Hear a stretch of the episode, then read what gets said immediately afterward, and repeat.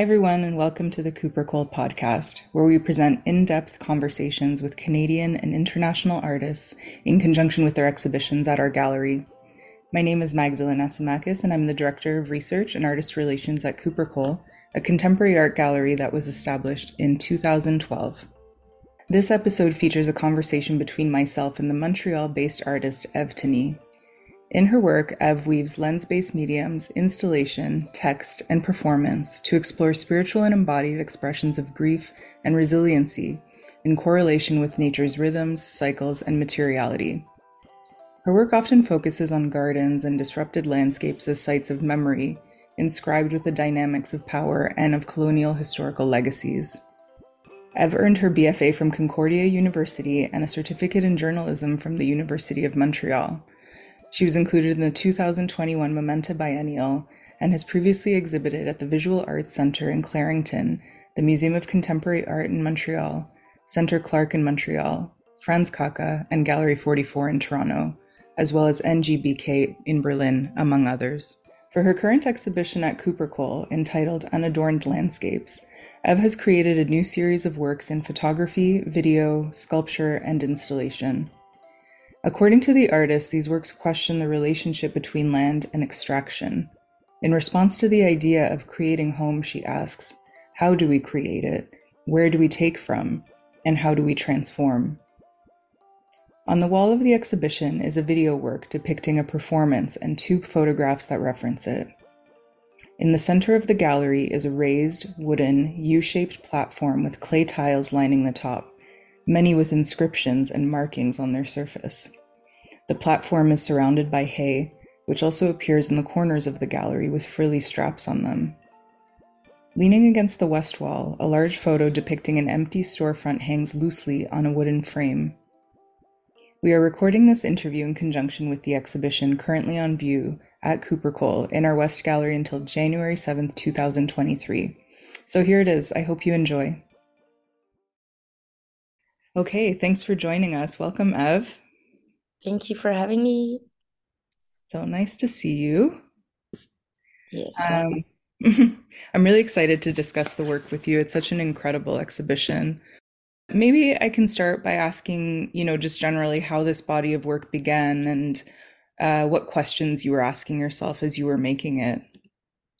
Um, yeah, I think uh, that specific exhibition started with a photo I took um, just on a walk in London uh, last, mm, when was it? Last May.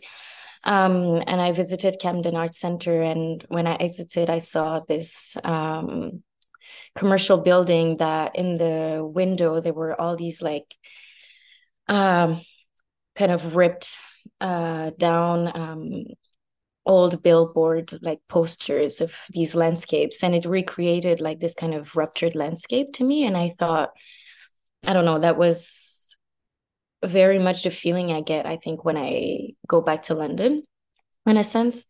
Um so yeah i think i was just really attracted to the image and it stayed with me and i was thinking about it and revisiting it and testing it out in the studio. Um and i kind of build from that image which is often uh, how i develop work. Like i feel like images will be the basis of it. And then i'll add in like install devices or sculptural works or like different materials will come in. Um, but the basis is often like an image. Um, and a lot of research and theory that doesn't necessarily yeah comes in and out of the show but that feeds definitely like um each element um a lot. Yeah. And that um image what did were you able to see what the landscape was on the on the poster that was in the window before it fell? No you can't really see it. It's just kind of a suggestion i think. Um so that was interesting to me because you kind of see the back of those landscapes. I i kind of assume they're landscapes. I'm actually uncertain exactly what they are but it's kind of this commercial space and i imagine that they were advertising probably like maybe they're selling like travels or properties elsewhere or something like that. Mm-hmm. and that and what was it about that moment or that photo that made you start thinking about uh, extraction or, or housing and home and yeah i think that photo for me was an entry point into thinking about how we experience or navigate cities. Um, and for me like as a relatively low income adult um, i feel like london is a city i've moved into the first time when i was 19 and i revisit periodically. Um, and i see it change but i also um, change with it and feel the weight of like being in those kind of uh, heightened spaces of like wild capitalism differently. Um, but i think in general uh, the show at cooper cole like where it sits where I'm at with the research uh, has really kind of evolved from um, nature's association with like grief processes and bereavement, and then the garden and expanding into thinking more about specifically about landscapes and extending also grief into like I think a more general or broad definition of grief for nature in general or for landscapes or for our inhabitants or for ways of interacting with our environments and grief from like i think people living either in situations of uh, people belonging to diaspora and kind of having a dual relationship with the landscapes you you inhabit and the ones you've left behind maybe forcibly or maybe willingly. And i think all these topics are kind of merging into this question general question that i was asking with this show of how do we relate to landscapes? How do landscapes um, create identity or shape it? And then mostly also like who I think as a black person specifically, like who is allowed to experience nature and landscape as spaces of leisure and who has to kind of perform those extractive um, capitalist like activities that then create this grief around like yeah climate change and disaster and um and yeah so whose body becomes just a tool of like extraction. And i think you feel this sometimes when you just go on walks in these kind of um, what seemingly pristine landscapes especially in britain when i last visited you know when this tension that you have with like the feeling of joy you can experience while there but also this kind of feeling that you don't belong there and that you shouldn't be there and you should be in the city or in urban areas. Um, so i think all these like topics kind of mixed in and uh, fed that show for me. Mm-hmm. that makes sense. Yeah, definitely definitely. Um yeah and i think i think a lot about your work as i think you put it this way sort of resituating the body as a valid site of experience and then you can traverse these um, spaces with the knowledge that you're holding which i think is really you know relevant and so, and I actually wouldn't mind related is talking about the video work that the exhibition is named after, Unadorned Landscapes, um, which is takes place in Montreal. Yeah, um, I worked. Uh, I worked with two performers really organically. Like I didn't really um, rehearse. I well, I had a photographic image in my mind of um, so the two performers were Dijaka, who's my brother. and um, yeah, he's so sweet. And uh, Elizabeth and d'Orléans, uh, who we've worked together on like two, three of my pro- past projects. And we've really developed, I think, um, well, she's trained as a dancer. She's also a teacher, and um, she's just really incredible and uh, I think was able to like pick up on my language and interpret it and make it our own. Um, so we really worked, I think, on it was instinctive, but we had like a strong kind of collaborative basis for it.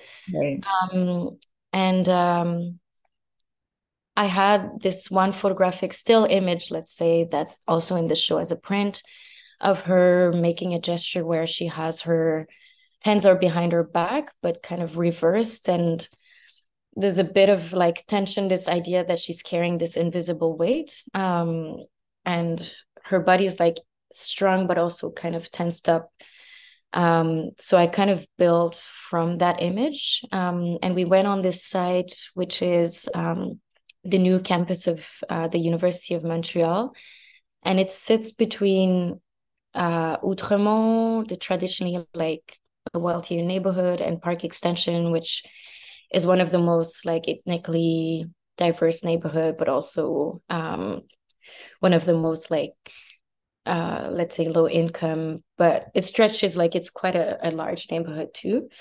And um, the site of the university is on the old um, yard of the train uh, company, the CPR, um, which kind of cut up the city. It really is kind of a rupture in the landscape, or like a you know a big wound. I think that it created in between all these uh, resen- residential neighborhoods, mm. um, and the train track. Like if you visited Montreal, it's it's really uh, it does divide neighborhoods in many ways. Um, you have this kind of grid, and then it's kind of um, ruptured by this train track.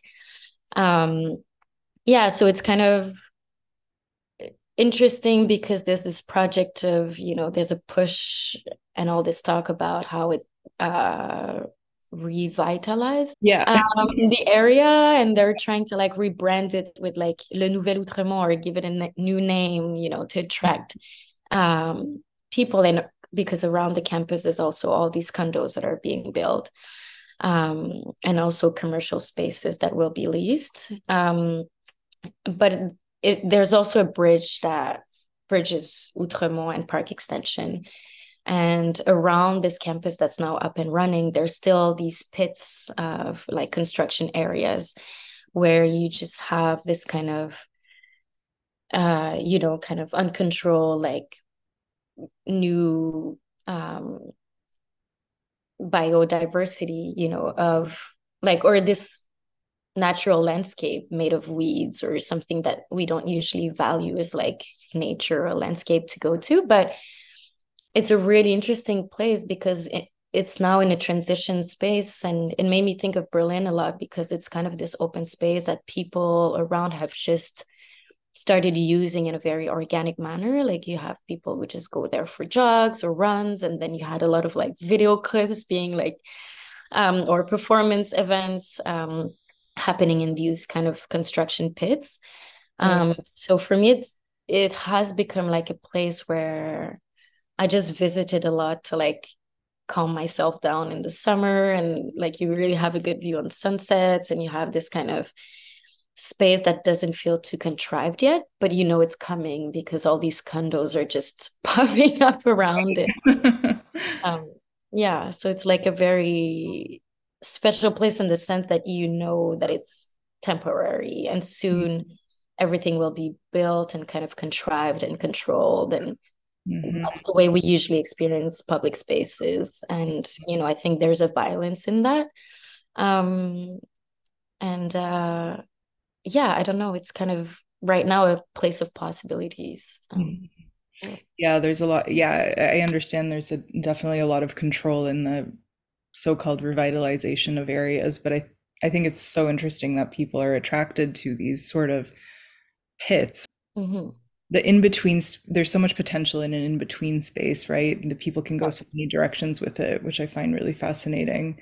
Yeah, and, and I think there's projects also where people value this safeguarding of these spaces that are have like an organic like citizen uh you know use yeah but obviously that doesn't yield profit. So like usually cities or owners you know try to prevent that. And um to me that has affected my relationship to the city of montreal a lot because i feel like growing up i had a lot of these places like uh, Place des Arts, like where you have all the festivals, was like open pits, literally, with yeah. shows, you know, and then it became like this very sanitized space where um, you have to like experience things a certain way and um, mm-hmm.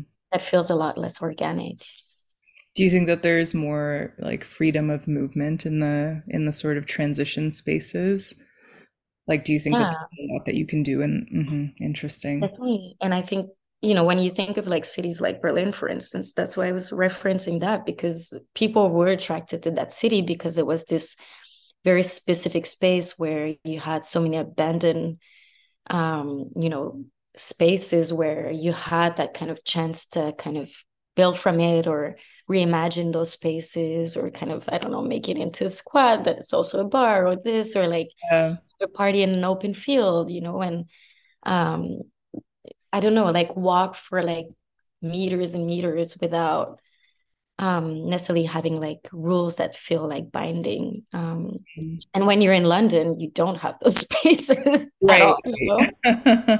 um, yeah, so it was an interesting link for me between that space in Montreal and uh, that space in London. Mm. Yeah, there's such a contrast between the two. Um, and it, you know, I like that you've previously described the movement as in this work as more gestural then performance. So in in the case of this video work, you didn't actually choreograph it in advance um, because you wanted the performers to work instinctively. Yeah, I'm curious about that and how how that relates also to what you're talking about of this sort of kind of space that doesn't have a purpose yet, and so it's a lot more open.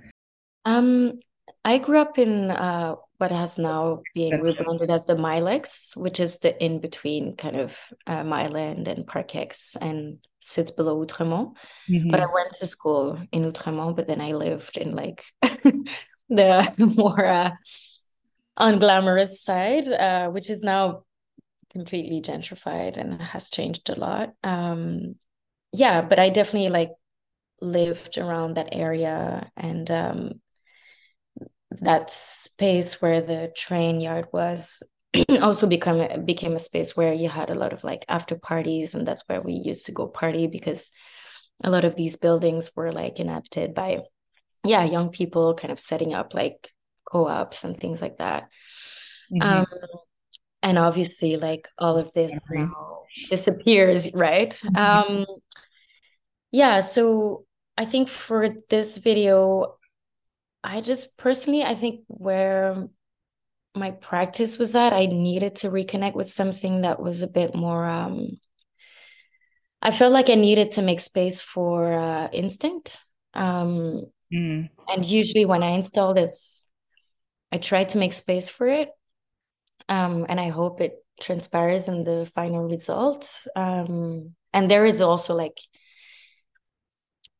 uh, I feel like with the install, all the elements are so like they're really thought of and they're justified, but then uh, maybe yeah, through gesture and through the body and the way I use it in the performance, and then in the way I use it in the install um, environment of the gallery, uh, then it becomes a bit more instinctive and. I think I try to find that balance, and maybe in previous works, because my work was getting a bit more like I don't know, shown in bigger institutions or things like that, it felt a little bit more like I was trying to control it a bit more or kind of, I don't know. Um, I just wanted to, I think for this project, it felt essential that there was something like very raw and very close to the body in the way I filmed the performers as well and in the way I let them fall into yeah those gestures and fall into like how does it feel to be in the space? How does it feel to interact with someone that like you barely know but we're here to create this moment of like intimacy in a sense? Um and uh yeah i don't know. I feel like it it really worked out quite well. Yeah, um like in between them too you know and what kind mm. of um happen in that moment because my brother's not a performer at all but i feel like he really does have that sensibility and um i don't know he did so good. And then because elizabeth is a teacher you know she was able to like guide him through like this is how you need to move to carry me and this is how you need to move to support my weight. And i think a lot of the yeah the gesture kind of work for me is around that like how do we support each other or carry each other through like these kind of um uh what's the word i'm looking for? Um these spaces or environments they're not necessarily like made for us um or not necessarily uh that resolved you know and how do we find space or carve it? And i think that's what most black people do every day. Um and i think i wanted to put that at the forefront through yeah gesture. Mm-hmm. yeah that's lovely. I think it ties well with I, I would just like to ask more about this idea of resituating the body as a you know a valid site of experience and how you know your work positions movement as a way of processing history. Um, site specifically. So i'm curious about that and i'm also curious what it means to you to represent that in a gallery. Like how do you choose your media and modes of representing that when you know is it do you see it as a representation or is it another another space in which the performance occurs you know? I am curious about that. Yeah i think so when i was at university i did this documentary with a dancer called uh, Jocelyn, um, haitian dancer based in montreal and uh, i feel like she th- taught me a lot um, when I didn't necessarily have the notions or the language around uh, even like my own, I think, culture or identity that's more tied to like my Cameroonian side. And um, growing up thinking that I was like a bad dancer or feeling very stuck in my own body. Um, and just not having access spaces where um, I leaned into like inhabiting my own body, I think uh, which is probably something that a lot of marginalized people will have experienced um, or experience. And um, yeah, I think she she traced parallels between um, Catholic culture, which um, you know um, kind of you negate the body to make space for the soul.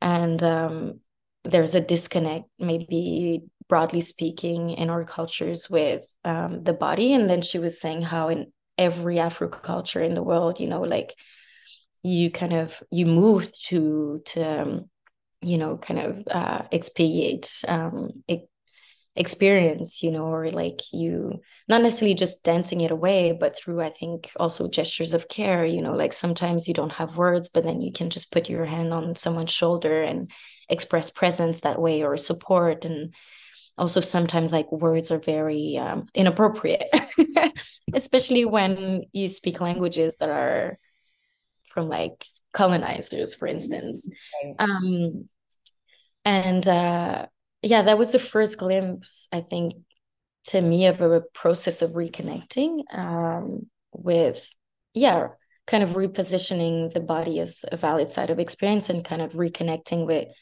what I felt, but didn't necessarily um, express that much. And I'm making more and more space for it in my life. And I think through the work is one way to do that, and one way to, and then collaborating is one way to do it uh, collectively.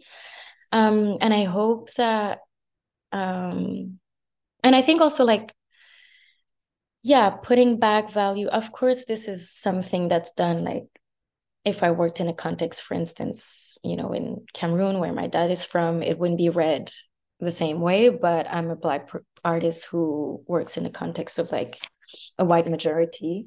Um, and so my work is mostly being consumer viewed, I think, that way. And um, and then yeah, our experiences, my experience navigating the world is as a racialized person. Um, or not the world but society in which i i live now and um i think going back to this idea of thinking of black and brown indigenous bodies that have been reduced to tools. Um i do feel like often we're not viewed with as much um not as precious I feel, as um, white bodies and not as delicate or not as like deserving of care or attention or um um I think I it's important for me to just reposition ourselves as that. We're exactly that and we're also like much more but we're also that.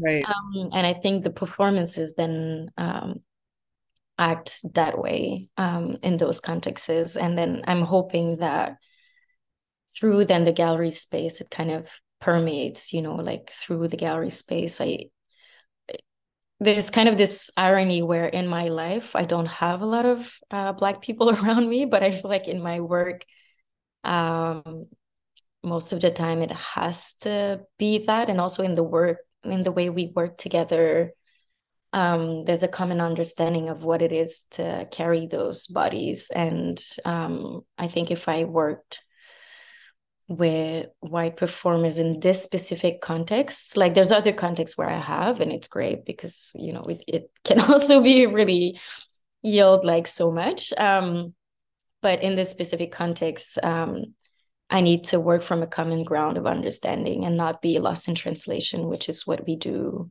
most of the time. Um and i feel like it's important to carve as much space as I can in those gallery spaces for work where I'm not doing it from a place of translation, where I'm doing it from a place that can be as authentic to intention and values and will as possible, and instinct and spirituality. Um, and then, yeah, those spaces can be open, you know, to viewers and or they can remain as open to viewers as possible rather than be didactic. Mm-hmm. Yeah, I think that's really beautiful. I think, I mean, and also the act of sort of refusing a direct translation or refusing a direct, um, you know, didactic representation, to use your words, it's really powerful because translation is such a, you know, tool of colonialism, right? The the assumption that other cultures or people that have been othered can their cultures can be easily translated or easily mm-hmm. knowable despite yeah. disengagement or an active you know oppression or marginalization of it um, yeah. so i think it's uh, i'm always very interested in works that aren't that that don't offer full translation um, mm-hmm. for every audience you know especially not a dominant audience yeah and i think yeah there's definitely many ways to do that like I love to use text and it's always delicate, right? Because you're always like, ooh, how much, you know, do I want to put at the forefront? How much do you need to conceal or how much, you know, kind of um and yeah, it's something that I it's kind of a double because you do you do that work in the exhibition and then when you write text or when you talk about it you also need to redo that work where sometimes with curators I'll be like I don't want you to write this specific term I don't want you to explain this because um it doesn't need to you know and it doesn't need to be presented always um yeah in this kind of context of I'm uttering myself if, if I'm explaining myself all the time. you know, I'm continuing. Yeah, absolutely. Exactly. Because you are still, if you're explaining yourself all the time, you're you're working for a a still dominant audience, a still white audience, you know. And um, I think about I think about Audre Lorde, you know, how she talks about how it's built into colonial systems that people of color or any marginalized person needs to explain themselves as a process of their work, um, and that she argues, you know, is like uses up all this time so that you're not doing the work you actually want to do. Yeah. Um, absolutely. And I think actually I find it really interesting because it ties into um yeah, this I think a lot of the readings I've been doing around like access to landscape as like leisure slash as like a space of labor uh, has been done by Jason Allen-Paisant, who's a Jamaican uh, poet and teacher, but he now lives in Leeds, where um, my collaborator Emi Alghai lives, and so I visited like a couple of times in the last year. Um, and uh, he it was just interesting because he talks about slavery and racism as yeah, it's the basis of it is time because it robs you of your time, right? And um, I actually have a mark um, from him in the gallery. There's the platform that contains all these tiles that I've engraved with um, information about those sites, but also like other information that I've gathered through those readings. And one of them is how he's talking about slavery as a technologization of the body. And I think for me, the performance um, and then the show as a whole and working amongst like black people and carving those spaces in nature slash urban landscapes uh, is really kind of a, an act of defying that right? Of defying this kind of technologization of our bodies and and reclaiming time as well reclaiming our time. So yeah hence going back to this idea of we're working from like common understanding um a common like feeling of inhabiting those bodies. And then we like from there build together um, and create time. Um, yeah so yeah there's definitely links between all those like yeah and extraction is is one of the main themes of the exhibition. Um, i think about that a lot when i look at the works um, because you're you're referring to both extraction of natural resources um, as well as labor. So it, it's interesting that you know the the refusal of certain kinds of labor, the refusal of translation as as an a tool of um, refusal or reclamation. Um, and I'm also curious about how you see labor in relation to positioning the body as a site of value. I feel like there's a lot of that dialogue in the video um, that I would be curious to hear you speak about. Hmm. Yeah, I don't know. I feel like it's interesting because I think also like I come from let's say two sides. On one side, like a lineage of settlers of like um, French uh, colons. I don't know how you, or I guess you say settlers in England. Yeah. um, which is interesting because I I tracked and I'm only the eighth generation, which I feel like it's really a short time when you think about it. It's like if I consider that I've known four of these generations, uh, it's not that long ago. And then on the other end, I'm um, I'm a first-born um, like generation post like immigration um, from my dad's side. Um, and I feel like there's a tension in the idea of when I speak to other kind of first gen immigrant or I guess like Canadians um, or Quebecois, um, labor becomes something really tensed because sometimes we'll have parents who've sacrificed maybe certain skills they have and taken different forms of labor. Um, and there's a big push, I think, towards in general, I think in a classist system, you know, there's manual labor will be less valued than intellectual work or labor.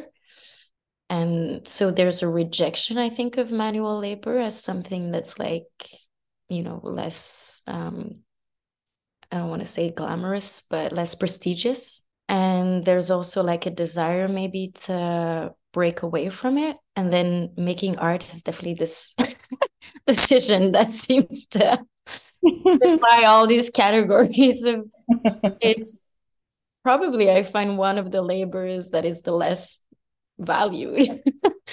uh, you know, like there's no, I'm never getting paid for hours that I put into the work in ways that like uh, a job attached with a wage would right. uh, even if it's a low wage. Like in this case that's definitely never a wage to the hours i put in.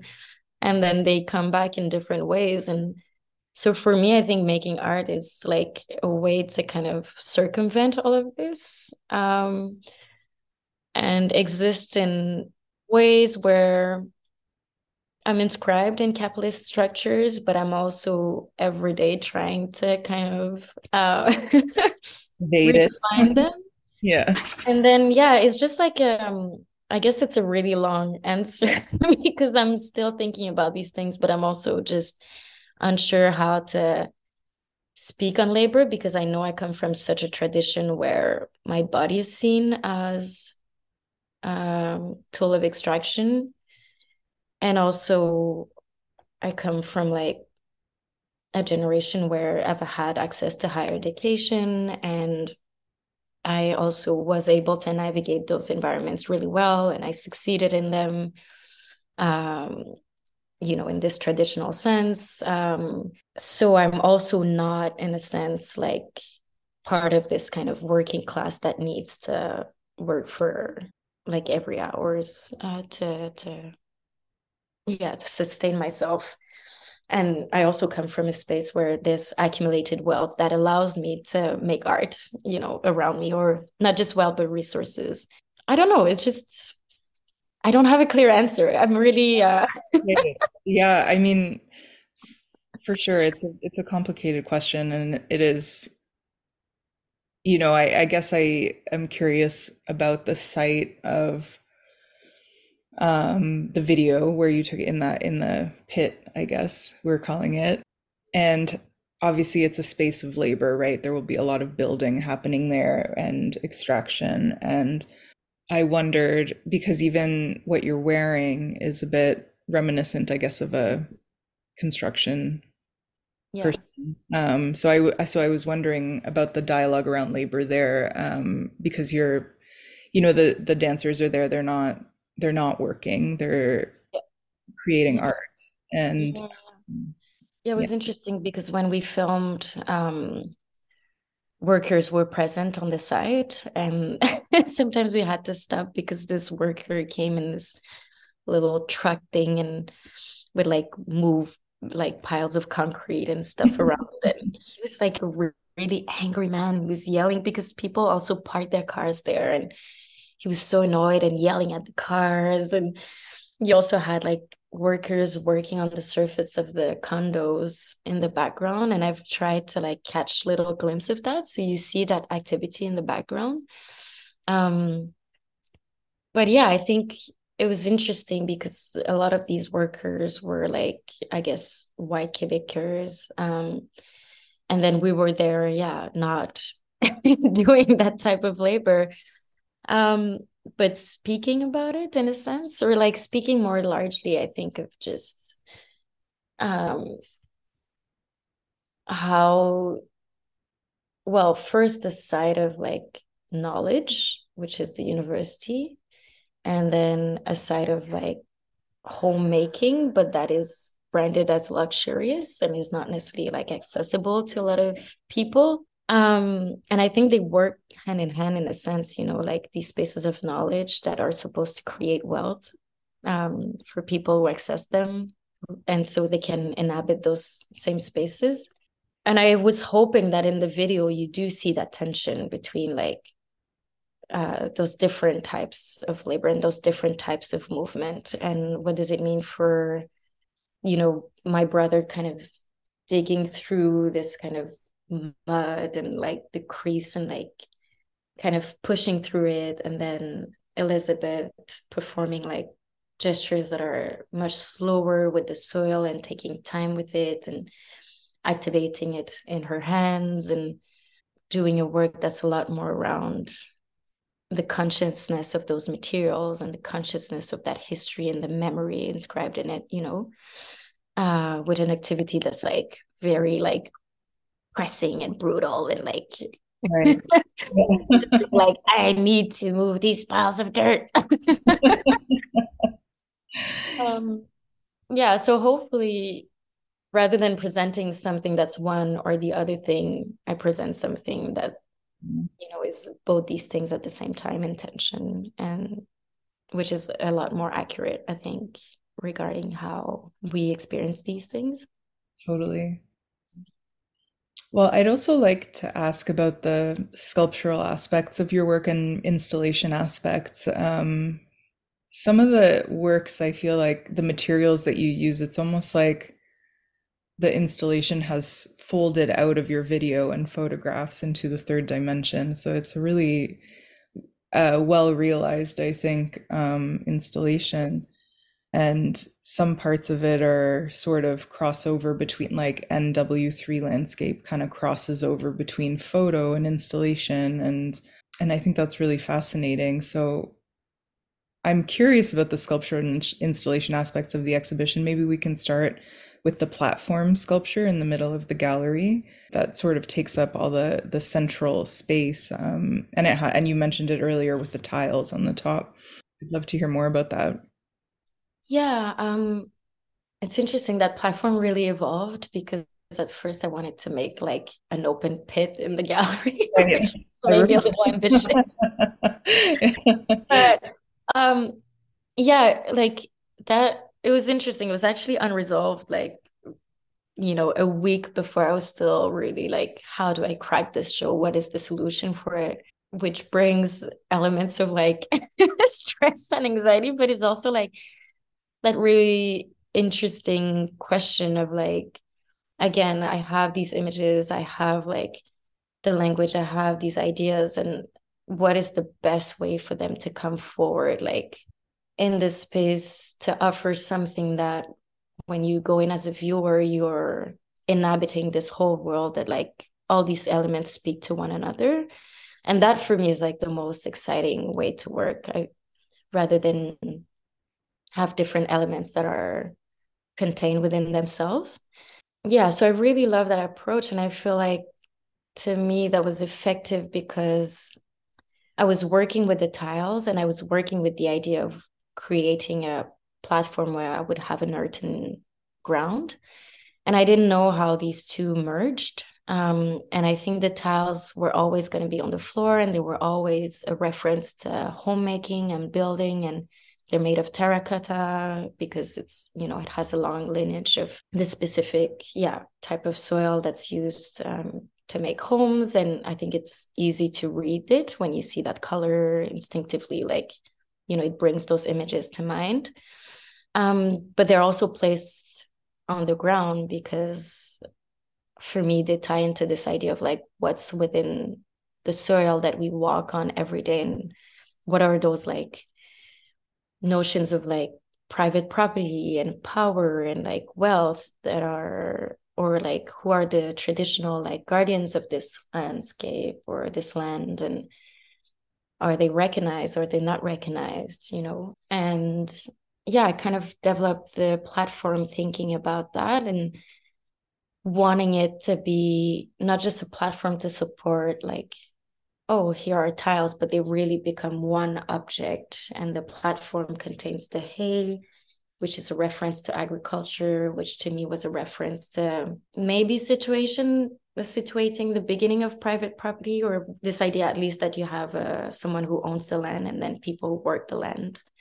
And then uh, yeah kind of these construction materials that are like very uh, raw in the space like it's kind of the cheapest um, like wood boards right. i don't know how them that you can get and um, they become a support for these tiles that are handmade and like um, require a lot of manual labor. So not a way that we make tiles so much anymore. Or if we do, then you know you have to pay tremendous amounts for them.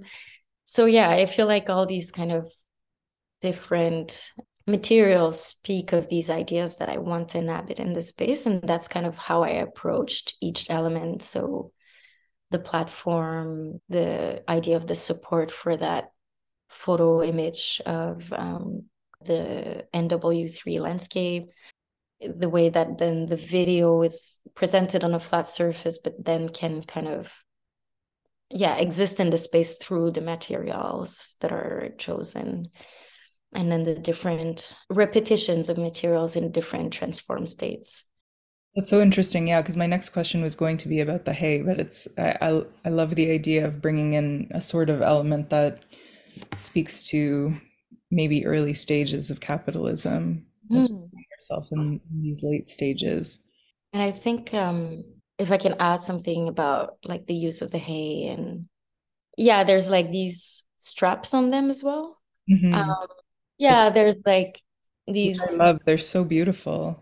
Oh, thank you. Um, yeah, I think I was really into like ruffles, but um, I think I wanted to have a reference like it's also written in some of these tiles, but uh, going back to that space in London, and I got really into like researching how much value represents land in Britain, and it's I can't recall on the top of my head, but I think it's like 60 or 70% of like the income of like Britain is tied to um, land ownership. So it is like such a, the main kind of I think point of existing in in that country and um, it's interesting because Britain has such a, has built such a strong national identity around their idea of a pristine landscape and how you know they they're the main kind of colonizers of the last centuries and uh enacted so much like ruptures of landscape and land and like land grabbing like throughout the world but never kind of that doesn't happen in the home. And so they can preserve their own sites. They can preserve their own nature and they can still maintain this well that's tied to landscape. And um, before like in history you had landowners and then you had what was called the commons. And you had this common land that was worked by peasants and they would like share profits. And so everybody would work the same land but maybe someone would like grow food and someone would like take care of the cattle. And then you started having uh, land enclosure acts and this idea of like creating yeah borders and fences and as markers of private property and you start having this division of uh, landscape that happens and then it kind of fragments and fractures your ability also to go through places and navigate landscape or access it you know and so it ties so nicely into your montreal work. Yeah exactly but they were all like to me speaking of this one same idea of like where do we situate the origin right of like ownership and private property and how do we define it and how do we define something that has value? Is it because it yields profit you know through like so agriculture is that right? Like it's kind of working the land to yield profit or having sheeps or having uh, cows so to me it was important that these materials were also present like with the hay and uh, the straps are here to like some of them are marked with some of these words and some of these are the ideas and then some of them are just dyed with uh, some of these weeds or uh, plants or soil that I found in those specific sites. Mm-hmm. Um, and you know, they're kind of they're there to bind something together, like they hold these ideas together, but they also like adorn them and kind of make them into like this idea of um I think for me they touched on this idea of like idealization of nature and the pastoral and this past life uh, as something like pristine. Mm-hmm. um, whereas like it was probably very gruesome and like really hard work. Yeah no um, something about the frilly straps that remind me of like a boucher painting or something with the hay but yeah. it was it was not quite a boucher painting back then i guess in reality. That's and then the the words on the straps I I don't know where were they just your own writing po- poems or? Um they were words that I drew from research mostly. One of them is like a direct quote from this author called Eula Biss who wrote this incredible article. Uh I think it's in the New Yorker, New York Times. Uh but Eula Biss and she does visit uh, one of the last villages where you have commons in England.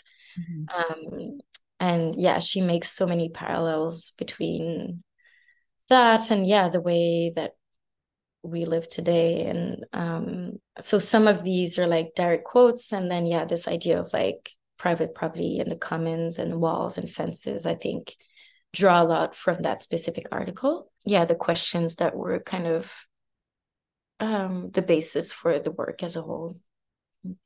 Incredible actually to see how, because at first I thought, well, the materials are so interestingly related, and then sometimes there were connections I couldn't make, like the hay with the tile and the, you know, London with Montreal, and and you sort of braided it together so beautifully. So I appreciate that. Thank you. And I always end on asking artists if there's anything they're reading right now, or, you know, when they were making work that shaped their thinking, or something you'd like to share. I think it's always a nice gesture to exchange uh, these bits of knowledge. Um, well, I wanted to mention that actually Unadorned Landscapes, uh, I took it from an article that I read in um, called Housing the Dead by Ken Worpole. Mm. Uh, it was actually written in 2016 in uh, what's it called? Architectural Digest. Yeah. Yeah. And in the article, he talks about yeah, well, it's called Housing the Dead, so it's kind of the the architecture of um, funerals, cemeteries, and how it has evolved, and how it's there's this big trend around um, kind of natural burials, and so this idea that then the trace of your presence uh, returns to nature and leaves unadorned landscapes, and I just thought it wasn't formulated exactly like that, but it just is something that stayed with me um, because it's a little ironic because I'm showing all these images of clearly like ruptured landscapes or mm-hmm. landscapes that are being like mined or like built on and so they are the opposite of a unadorned landscape but i think it was pointing maybe more to to this idea of what it would be like um, and is it possible for us to be present without like is our presence in a sense like a form of you know either adornment or like destruction mm-hmm. um and then yeah i think a lot i was reading a lot of Jason Allen-Paisant this jamaican poet i mentioned who's i don't know it's just like beautiful poems but also like a lot of beautiful articles he wrote I think he really ties, yeah, these questions of access to landscape and nature as um, black male in his case, and um, lakes to like time and him taking walks as like an act of reclaiming time and space and like right to be and exist mm. um and roam you know right to roam or i think he also mentions like smelling a rose is having that time. And i really loved uh, this idea. Yeah i think i want to reference also the work of Emii Alrai because i feel like it has really impacted my own work in the last years. Um, she's just this amazing sculptor who's based in leeds um, grew up in scotland from iraqi parents. And yeah it's just really one to watch. And um, I've watched on repeat this really romantic movie called Far from the Madding Crowd. which is uh, drawn from like a British classic by Tom Hardy, Thomas Hardy. I don't know if British kids have to read it in class, but probably. And it is very like it's in an imaginary world, but it it's set in like really this English pastoral setting. And uh, Thomas Vinterberg made a version in 2015, but it's really interesting because he's like really an art house, like friends with like Lars von Trier director, but then he directed this like classic British romance novel. I love that. And it's like, I don't know, I'm fascinated with that film. It's really like dark, but also like romantic. And there's all these scenes of like just workers working the land and like chopping hay and like Goodness. having to protect the crops from natural like elements and there's just these beautiful scenes of like there's a storm and we might lose our livelihood and i feel so disconnected having grown up in cities from that fear you know um that uh, i think i just have a fascination for thinking about times or locations or situations where like you're still very very much bound by you know heavy rain or drought or so, so my recommendation. Did uh, do a screening now in your in your exhibition it sounds like. I'm so curious about this film. I don't know if it's everyone's taste, but there's you can tell he's like trying to still remain art house, but he's yeah. also like just really seduced by this like mm-hmm. incredible landscape. Yeah. Mm-hmm. I love it.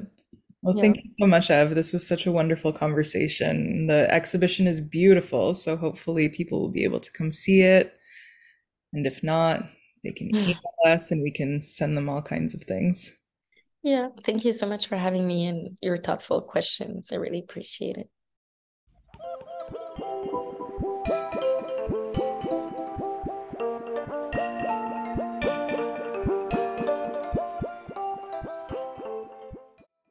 So, thanks for joining us. You have been listening to the Cooper Cole podcast, available on SoundCloud, Spotify, and Apple Podcasts. Cooper Cole is a contemporary art gallery in Toronto, Canada, established in 2012, representing emerging and mid career Canadian and international artists. This podcast is written, produced, edited, and hosted by Magdalyn Asimakis, that's me, with thanks to Simon Cole and the gallery team. The soundtrack was composed by the Toronto based artist Timothy Yanick Hunter. For more information about us, please visit coopercolegallery.com or email us at info at coopercolegallery.com. You can also find us on Instagram at the handle Cooper Cole. Thanks again for joining us. We'll see you next time.